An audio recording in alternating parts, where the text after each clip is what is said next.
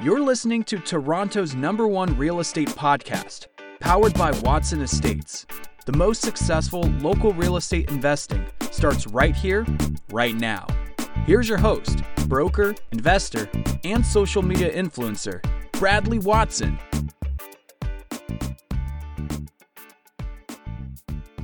Hey, investors, Bradley here from Watson Estates, and I'm so happy you could join us today. Today, we are interviewing Casey Wong.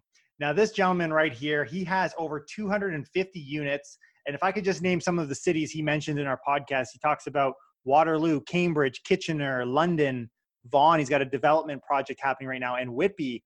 So this guy is super involved. He's an amazing developer and all around actually has a lot of property management experience. And so if we want to talk about what investors are doing in the climate that we're in today with COVID 19, there's no better guy.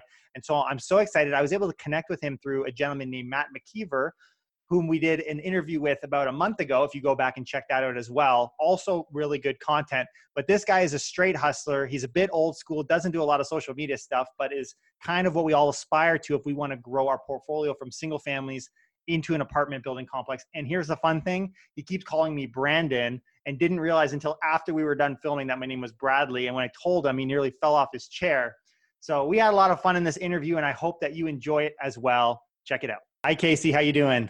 Good. How you doing, Brandon? I'm doing good. Thanks, man, for meeting with us. I really appreciate you taking the time. I know you're a really busy fellow running around. And just for our audience to kind of paint the picture where we're going to go today, some of the questions I want to ask you because you are you are down there working, getting your hands dirty, getting involved in real estate all the time. And yes. so I want to kind of share with people what does that kind of new tenant landlord relationship look like on the property management side? I want to mm-hmm. also get into your kind of thoughts on what the market is doing, just from another outside perspective, from the eyes of another investor. And I want to also talk about some of the lessons you're maybe learning that might be different because you've been doing this for a long time. So this is definitely mm-hmm. bringing up some new things and new feelings. So I yeah. want to dive into some of those. So and so let's start off kind of talking about the tenant landlord side. So, what percentage, if you were to kind of break it down, of your tenants have you mm-hmm. been able to pay in full, pay in partial? Like, what does that relationship look like right now? Okay. Um, percentage wise, most of the the tenants actually paid. So th- we're actually in May. What what what's the date today? May. Today 6th. we're filming May sixth. Yeah. So May sixth. Actually, April and May was actually very strong. Majority of the tenants paid. Um, so what I'd like to say is that majority of the tenants pay for my stabilized buildings okay? And the one that uh, is not stabilized yet is my st Catharines building. So we just purchased that about a year ago um, and we're still you know working out the kinks um, and you know i just received the the whole bunch of checks for for the tenants. So it's a, you know it's a it's actually good.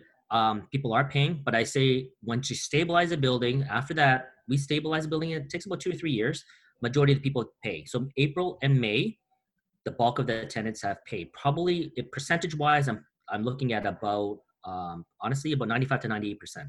Very so good. Very, so we have about 250 units. Um, my I'll just do a quick rundown of what we have right now. So it's a we have a, a 12 plex on Duke and Wellington. It's near Google's head office in Kitchener. Uh, I have an 18 plex in Waterloo. That's a student housing. It's a 51 bed um, student housing basically bought that about uh, six years ago. Uh, all the tenants paid, all 50, excuse me, one tenant didn't pay. That person moved out. Uh, so we have 50 out of the 51 paying. Uh, Cambridge, I have two buildings there. One is one's a 32 and a 33 that I purchased about three years ago.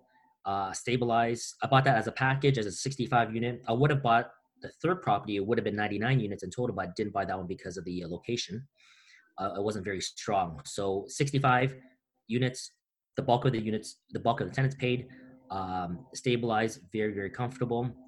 I have a 36 unit in Kitchener on Heiman Street. Um, that one's pretty much stable. I think uh, we purchased that about two years ago, I think. Um, and that one's that one's very strong as well. I have one vacancy there, just became vacant. Uh, the bulk of the tenants paid there. A former superintendent's a little bit late, uh, by working with her for that one. Uh, we have a flip building basically in London. It was a 36 unit building. Um, I guess the history on that through Matt McKeever, if people saw my the video, I had to raise eight million dollars in one day. That was that building there, um, and we sold the bulk of the units. I think we have eight left, and I paid out my investors. Um, and for that one, we everybody paid except for one. One person wants to move out, and then we're working on that one. Um, the to, to rent it out. Um, but that one we would like to sell it as well. But we can keep that uh, as a as a whole. Now we have about eight units for for that building in London. Um, going back to your question, uh, how many paid? The bulk of them paid. So ironically, you're thinking about the situation of COVID and all that. The bulk of the residential paid. Now my commercial side on Whitby, we just closed that about last year. Um, none of them paid. Okay, so the commercial side, you have to work with them a little bit harder. So just to break down your question, landlord and tenant, how many paid, and how is the relationship going forward? Different, different buildings, different um, uh, outcomes for residential and commercial. So working with the, the commercial um, tenants, it, it, it, it's it's kind of funny because you expect commercial business owners to be able to you know have that savings, that that little nest egg, uh, the safety fund but they don't. So I guess we as investors we have to be uh, cautious and cognizant of what's going to happen, right? So a lot of the uh, we don't have the bulk of our holdings in commercial. I can talk about sort of our strategy, what we're doing for residential uh, compared to commercial, and or or what we're doing with this property. But that's a that's another question. But breaking it down, this question, what you asked me, Brandon, is that uh, well, how is that relationship with the tenants paying and all that? Uh, different buildings sort of paid in different ways. And that's how I see it. Um, and that's how I'm sort of breaking down this uh, uh, quick little scenario. So you're saying stabilize. When, when you're saying stabilize, what do you mean by that? If you can okay. just kind of explain a little more. Yeah, of course. Stabilize means that I'm not paying any money out to my investors. Um, the building we just purchased, it's almost like a business that you buy. You have to be able to make sure that it's running properly until then you can start taking the money out. Um, we don't usually give investors any money um, they're like the cash flow or anything like that until after the two or three year time period. Just for the fact that there's going to be turnover. There's going to be unexpected um, uh, repairs maintenance capex capital expenditures i call capex um, that you don't see for the first couple years okay? So there's going to be a lot of cash outlay. So stabilize a building, make sure that the business is running fine. Once that happens, then you can start giving cash flow to your investors and also taking cash flow for yourself as as the operating partner. So crucial in a part where you don't want to bleed your business, bleed that building as in take everything out, okay, and not be able to have money for expenses, for renovation, uh, to pay the bills, to pay the mortgage, to pay the utilities. So the first couple years, I say usually three years, um, I stabilized that 65 unit building, the two buildings that we have in Cambridge, in about two years, right? But when I going back to the question of stabilization, you're gonna stabilize a building depending on the time period. Um, you through experience will know how long it's going to take. So I would probably say, from my experience, it's about a three-year time period. If you can do it faster, excellent, right? On a single-family home, if you just have one tenant, one great tenant, um, and your cash flow, you buy, let's say wherever you're you're at, let's say on a secondary or tertiary type of market, uh, you bought cheap, let's say two hundred thousand, you're renting it out for fifteen hundred, for example, okay. Then you can stabilize and with within probably a couple months, okay. Then you can start drawing the cash flow. But my suggestion is that when you're doing the multifamily, have that buffer, have that two three year stabilization period because you don't know what's going to happen. Yeah, and so what I what I really love about your story is that you started on the single family side and you worked your way up, right? So I think some people get a little intimidated, you know, when you're doing these, you know, these giant condo projects in the east and the west and all of mm-hmm. these units, you're throwing double digits all over the place, right? Yes. But it's it's funny because a lot of things you're saying are very transferable and that you're able to bring it right down. So now yeah. from other people you're talking big or small investors would you say that that seems to be the same story the the ability to collect rent? Or do, do you have you been able to talk or heard any stories of anyone that's maybe having some more difficulty? And could it be because of your size versus someone that's maybe smaller struggling? Like where, where do you see that kind of fitting?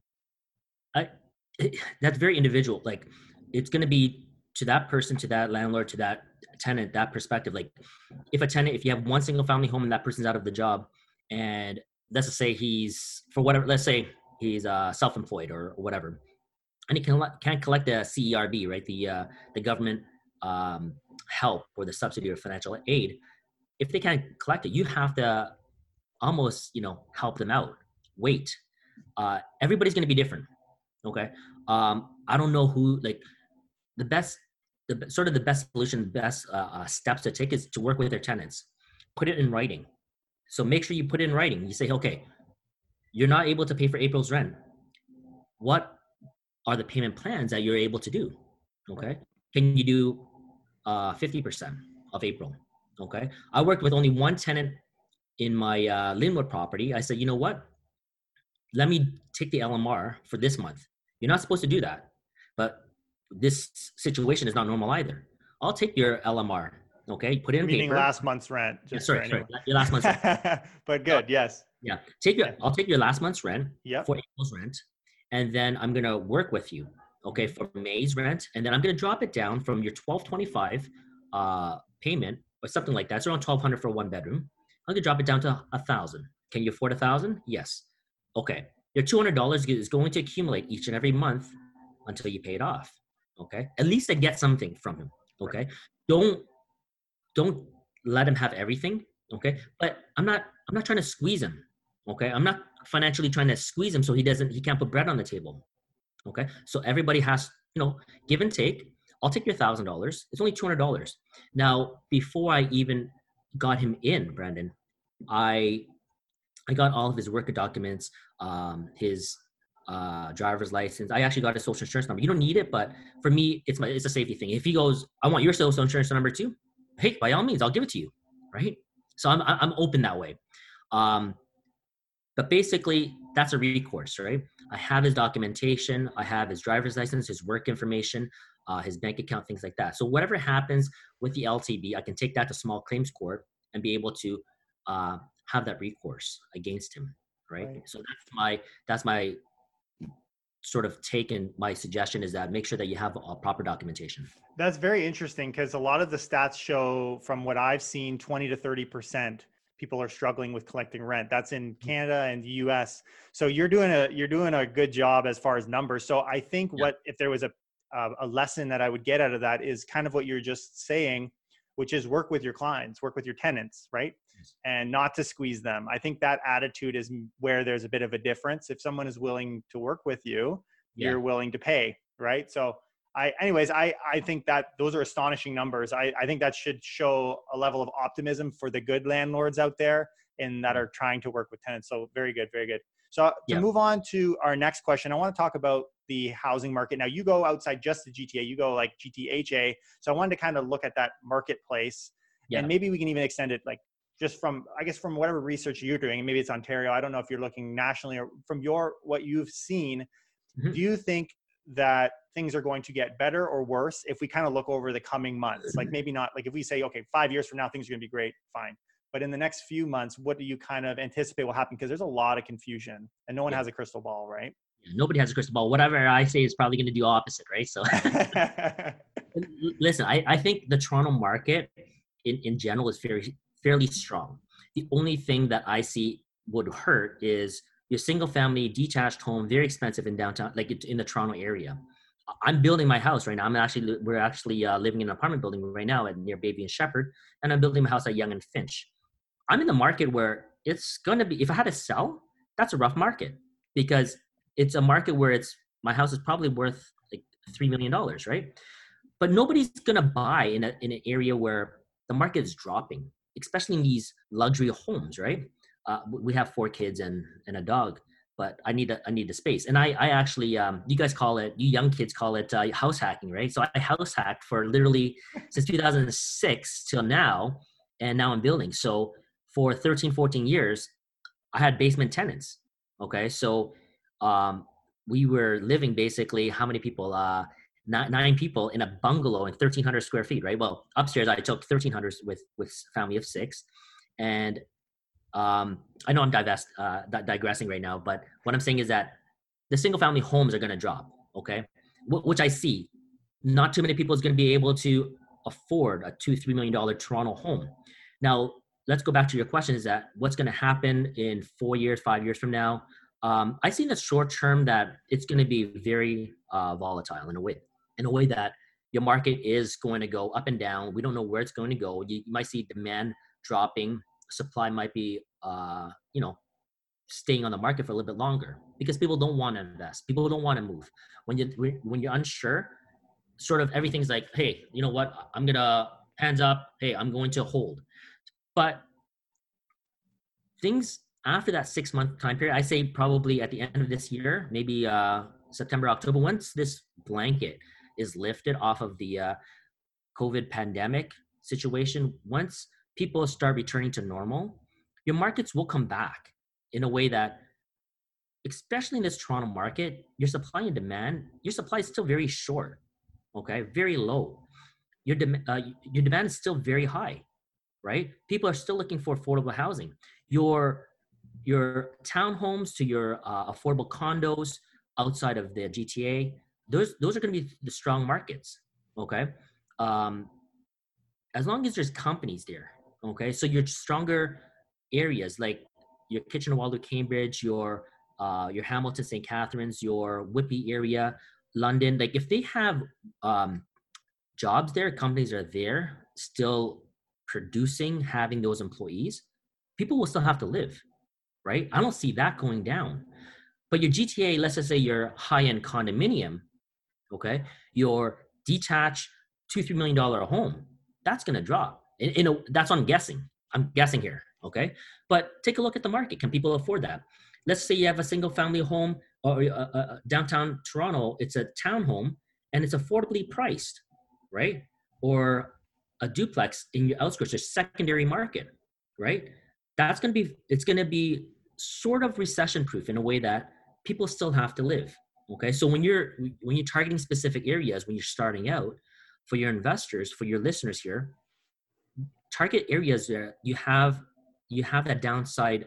The, the downside risk is limited. It's lim- like in a way that you're not going to see that dramatic drop. Like my house, for sure, it's going to drop. I know that, right? But I'm not building to to to flip it, right? So be cognizant of where you're you're investing. Uh, if you're not doing um, um, downtown Toronto is is expensive. Toronto is an expensive market globally, okay? But your secondary market is going to be very fairly strong, and buying the right location, okay? Hopefully that answers. It. no, it does, and it's good insight. Um, and I, I, get a lot of I get a lot of comments. In fact, I had one come in today, which I'm going to have to mention in our podcast tomorrow. So this by the time this is coming out on our podcast, it'll be a week from now. So, okay. but it's fine because we we're saying similar messages. It's interesting. The TREB stats just came out today, and they're saying very similar stuff to what you're saying, which is great. So, if I were to ask you right now what you're doing with your, you, we were talking a little bit before uh, we yeah. kind of started on on recording but what are you doing like are you buying are you selling are you waiting like with the volatility and everything going on yeah. what are you doing in your own portfolio we're we're, we're actually expanding only only in areas that you you can see growth okay a lot of the people right now we see uh, great deals out out there there are a, a few companies right now they're um, they they're um, they're financially uh, stressed right now um, and strapped where there we can see some good deals out there. We can't take advantage of all the deals. So we're actually our current deal right now is a Vaughan deal. So um, do, do you mind if I just mention it out? Absolutely, Thank, okay. if you could, yeah. Yeah, yeah. So basically, this is a um, the city of Vaughan is just north of Toronto, and we're looking at doing um, we have a, a corner lot that we can build. Um, I think it's about two to three hundred units. Okay, so we purchased this piece of land very close to the hospital, close to Canada's Wonderland, uh, literally uh, a couple minutes away. Um, and then we can build. And part of this portfolio is going to be affordable housing. Okay. So we take a look at the opportunity if we can build, because right now, I, I, know probably your listeners, because I, I was there too. Um, uh, single family homes. Then I then I jumped into more multifamily. My background is actually I used to work at uh, Cap um, as a director in operations, and then I was a property manager. So my my my sort of my knowledge is is more multifamily, more building uh, situated where that's what I like. Uh, hey, there's nothing nothing wrong with single family homes. So I'm not I'm not pushing anybody to to multifamily, but if you're comfortable with single family homes, stick with it. It's a great investment. That's how I started. Uh, but how I see it is that the price per unit is getting high enough that it may be time to uh, to build. Okay, because most of my most of my multifamily, I purchased it at about a hundred, maybe about 110 to about 130,000 per unit. Now they're selling at about 150, maybe up to 160. So it comes to a point where when you start pushing the the cost per unit, I'll just break it down by cost per unit, like a one, two, or three bedroom, and it gets up to like high 100,000. Okay, plus uh, your deferred maintenance, plus capex, all that stuff. Then you're looking at a little bit higher of the purchase price, and your rents don't justify that. So it comes to a point where you're 130, 150. How high does it go? If it's up to 160 or 170 with capex, now you're 200 250000 dollars you're very close to that build cost that you can build your own right and the government is actually giving quite a uh, an amazing subsidy an amazing amazing um, uh, uh, loan okay for for builders to build affordable housing okay so you, side, yep. yeah on the affordable side so yep. there's an opportunity there so for for real estate uh, professionals like yourself um, developers and things like that they're gonna they're gonna pivot. You have to you, like you we're still you're, you're you're you're in a game where let's just say um, you're in baseball okay? Your long ball doesn't work okay? Now you have to play small ball which is like your singles and your doubles okay? You, you take what you can get. If you have a hard pitcher that throws really hard and you can't get the home runs you're going to play small ball you're going to move the runners over to the second and the third you're going to hit and run and then you're going to cash your, your your your base runners in same thing with same thing with real estate if your price per unit is getting very high, like your single family homes, you're buying it at 400,000, 500,000, you only have a duplex and that's two, 300,000 per unit and you're renting it for about 1300, your cash flow is going to be very tight. Is it time to build now? So you're pivoting, right? Same thing with us on a Vaughan project. Are we going to be pivoting? Are we going to build, um, to build a two, 300 unit building? What professionals, what people, who, who are the, uh, the, the players out there that can can partner up with us. So we got a good player um, that can develop this, develop the land, get the uh, get the unit, uh, get the uh, uh, density up, so we can build affordable housing, which the government wants. We're able to um, take advantage of the not take advantage, but take uh, take that opportunity from the government and then provide this so like this this social help right for for affordable housing. And for the investment side it's a great investment as well because the returns are going to be there for for the investor side right? So if people want to reach out to me that that's that's an that's a Vaughan deal that we're doing. These are all all my properties are um i think i told we talked about this before the uh, the call is that a lot of these things when i did sort of real estate or investing in real estate we didn't have um, social media right brandon like in 2003 we had no like zoom we didn't even have like my cell phone was like whatever like uh like uh it was you couldn't even text. You couldn't even text, right? You couldn't. You could. There's no email, but things are changing. Um, from people will invest from single family homes and move up, right? And we're just changing in a way that okay now um, some some operators in, in the space of multifamily they're reaching out to us we're, we're our, our investors are changing um, they want to be able to grow with us things like that so a lot a lot of the times we're in this we're we're in this game of real estate, but it just changes a little bit to the point where I I move from your triplexes to your 10plex, 10plex to a 65 unit, and a 65 to a build. But these are just regular progression in a game in, in this type of game that we play, right? Not game. I know people will say it, but it's it, it, this business always upgrades, right? You're you're actually increasing your threshold for for risk or tolerance, right? So right. hopefully that I, I babble a lot. That's Brandon. good. The babble, no, the babbling is awesome. Uh, so, so if we were to, I want to, I'm going to group the next question into two questions here. So, yes. first off, you mentioned briefly that you're seeing good deals and good opportunities. So, where are you seeing these like fire sales, or maybe they're not fire sales, maybe they're just yeah. opportunities? What does that look like? Where are you finding them? And at the end of all of this, who do you think will come out on top? Again, not a bad thing. Someone that's adding value is creating wealth in the real yeah. estate market. Who do you think are going to be those players when everything, all this volatility settles down? Okay. Um, to answer your first question, I think where are we seeing, seeing the deals, right? So, excuse me, it's um, it's coming from our agents. People are reaching out. Um, the past deals that we have done. Um, so the Cambridge deals, the Kitchener deals, the, the real estate agents are always giving us these deals. So we have to sift through them. It, it's not not all the deals are good. Okay, but you do have to sift through them in a way that um, look behind the numbers, see what you can do with these buildings. Um, some of them would be fire fire sales, but none of them are like slam dunks in a way that oh my goodness, I got to take take this right. Like a uh, 2008 United States housing collapse. Yeah, if you check online, that's what's happening right now. Apparently. Oh yeah. Okay. no, that's it. There, there's there. I, am rolling my eyes a little bit because we get a yeah. lot of the doom and glooms. Everything is just falling down. So I think that's partly where I want to see. There are deals. There's like yeah. you can't say there's no deals, but the fire sales or the like every the house of cards coming down is a bit of a weak thing right now. So it's, yeah. It's funny you're saying that. I, I, don't. We don't see it at uh, to that extent. We don't see like the deals. You still have to go through the numbers, and we didn't see an amazing deal right now.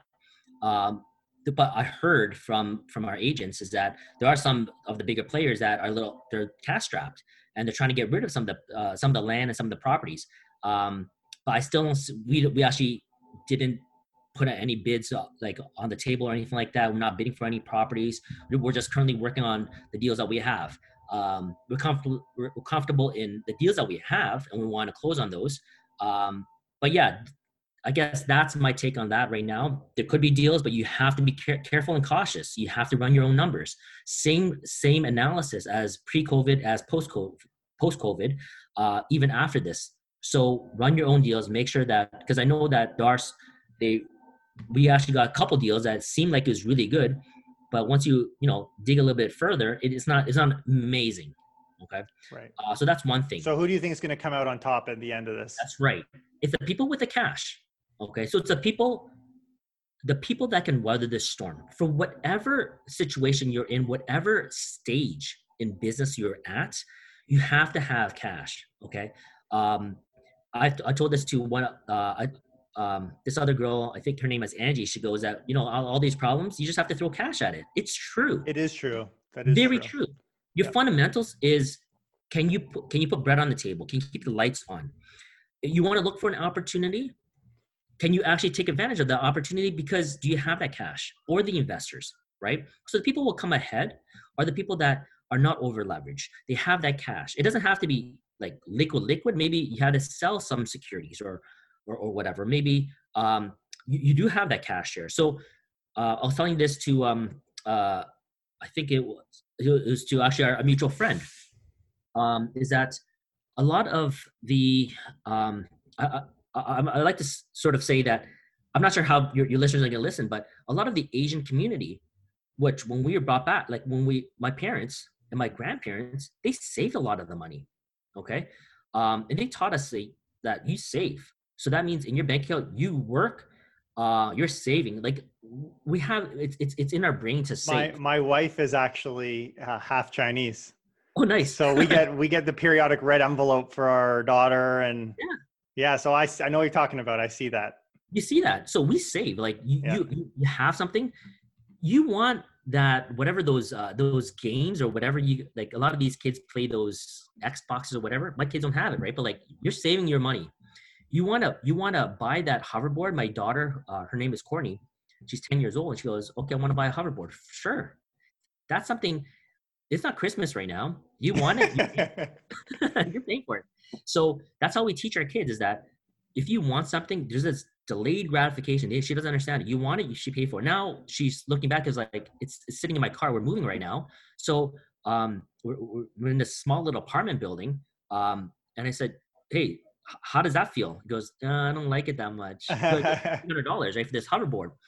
But this is my my. Um, I like to give um, you know su- suggestions or um, uh, just a little tidbit of my uh, my experience is that don't overspend.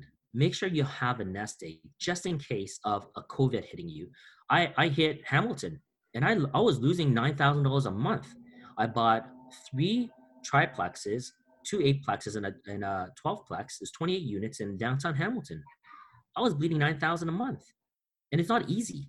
It's not easy. Like I had to sell my RSPs to keep the heat on for these tenants. And these tenants are not even paying. I pay for the property tax. Property tax is, is not cheap in Hamilton. It's one of the highest uh, in the cities of uh, Ontario. And I guess my, my, my, my tidbit of information here is that make sure you have cash. Okay. So for whatever you guys do, if you're investing, don't go all in. Okay. Have a little bit in your back pocket because when something like this happens, you're able to weather that storm. Because whatever happens, who's going to have to pay that mortgage? Who's going to pay those utility bills, right? So you can see an opportunity. If you have that spare cash, this is the time to use it, right? Hopefully that helps like i'm not it does help and it's funny because when this all started happening and there was a controversy on whether rent was going to be collected i remember we were actually talking about this about a month ago in our daily podcast about yeah. how there i saw a post i think it was a blogTO article and there were comments from landlords saying well i need to pay this i need to pay that and if i don't collect my rent i'm going to i'm to sink and right yeah. out of the gate the, the same thing you're saying is what we were saying is where where is the reserve? Like where is your yeah. cash reserve that you're going to die? We haven't even hit the first month of rent yet and you're already dying. So yeah. i i understand i understand what you're saying and i agree. And i yeah i'm, I'm on the exact same page. Okay yeah, let's segue a little bit. We've seen a ton of stuff here on covid-19 that's kind of changed business in general and the way people do business. How has it changed things for large scale local investors so maybe people you're talking to or your own business, how has this kind of changed the way you do business and kind of what you do on a daily basis? Sorry, can you just say, say that question again? Yeah. So based on all of the changes we've had happen, obviously we're doing a Zoom call, you know, instead of face to face. So there's there's different things that we see in our business, in your business as an investor in managing with your clients on the property management side, maybe on all of these things. How are you maybe doing things a little bit different and and your counterparts, like other investors in the game as well? How have things changed, if at all? Yeah, um, not too many things. To be honest with you, nothing really changed too much. But there is that distance, that social distance.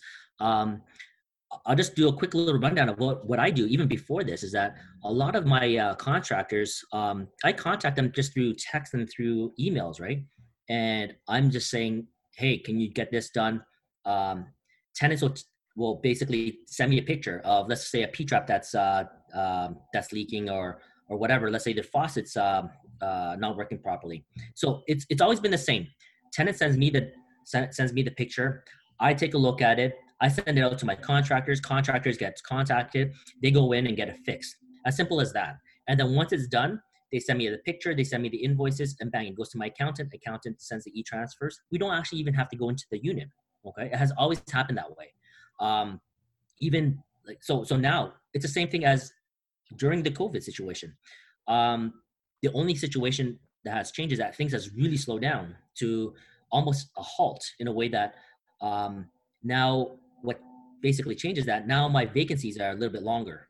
Okay, um, my St. Catharines is uh, you know people don't want to show, people don't want to be there. So again, uh, nothing really changed, but cash uh, if you have vacancies, you still have to pay for you have to pay for all the utilities. You have to pay a mortgage and all that.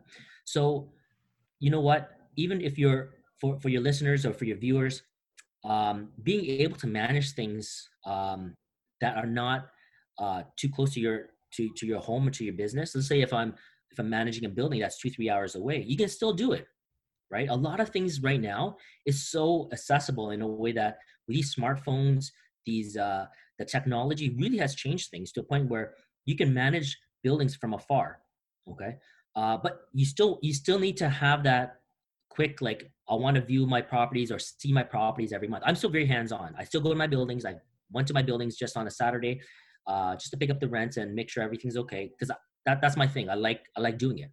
Um, but when you're doing this as a business um, be able to manage it um, sort of like hands off in a way that if you have to if you have to be away um, you're still able to do it. But that just means that even post covid or even during covid your, your, your business is still running. Hopefully that answers your question. It does. And just to just to kind of translate it to smaller investors you also have a team of people supporting if like let's say a fridge breaks it's not yeah. you going and replacing the fridge. So now, when you first get started for smaller investors, you might be a little bit more of a hands on. So, this would be an argument to say kind of what you're saying. The keyword is remotely, right? Like doing, yes, being able to right. do things remotely means maybe having a team being built. So, maybe using this as an opportunity for you to realize I need to get off of being the guy that's there all the time in the face, especially on as a small investor. Sometimes I, I know from my own experience, you got older people and they look at you and they're like, oh, he's just a kid. Like I'm not going to pay my rent this month, and it won't be a big deal, or I'll just play him for a bit less, you know. So Yeah. that attitude you get on a small investor basis can be removed often by property management companies and larger firms. So Yeah. just to kind of translate that, but that's that's great points, right? Like those things can all be dealt with. So Yeah, um, yeah. So to move on to the next question. So what have you learned as an investor through the lockdown? Like, is there anything that you've kind of taken other maybe you hadn't seen in your in your past career here? Hmm. What have learned? What have you Um, learned? Um, honestly, not not much. To be honest with you. Business as usual. Yeah, it's it's it's, a- it's weird because even okay, like raising like we're still raising money for the this bond deal. Like we learned this way back is that you don't raise money in November, December. December's a write off. COVID situation, it's hard to raise money.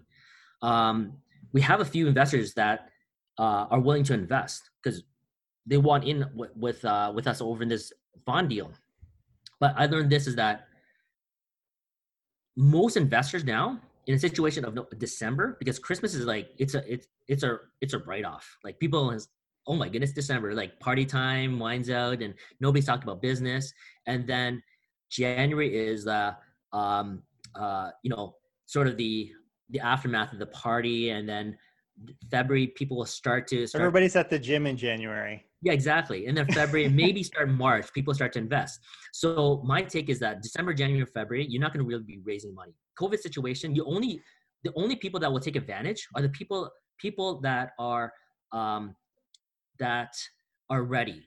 Okay, that they know business. Okay, they're not the people that my tenants in my Whitby deal um, that they're month to month. Okay, so these are the people that's prepared okay? I like working for like with investors that that are prepared okay? Because now they're going to take advantage regardless of the situation of external factors economic factors um uh, uh the covid situation things like this. Chips. Here's my uh here's my little one. Um see covid That's the one that wants to ride the skateboard. no she's three Hi. so she's chloe she's number four uh you can have chips after she wants a snack Got to Okay, save for it. No? Okay, go out and go, go, We're go- almost done. You'll have your daddy in a minute. Dad, Dad- Daddy will go up. I will. We can. Close the door, please. so yeah, this life is real. Okay, so we've always done business where you know our kids are involved in and and and whatever, right? cool. Um, sorry, what's the question? Is that well, you're talking about investors through Yes. J- December through February, then you're going into the spring.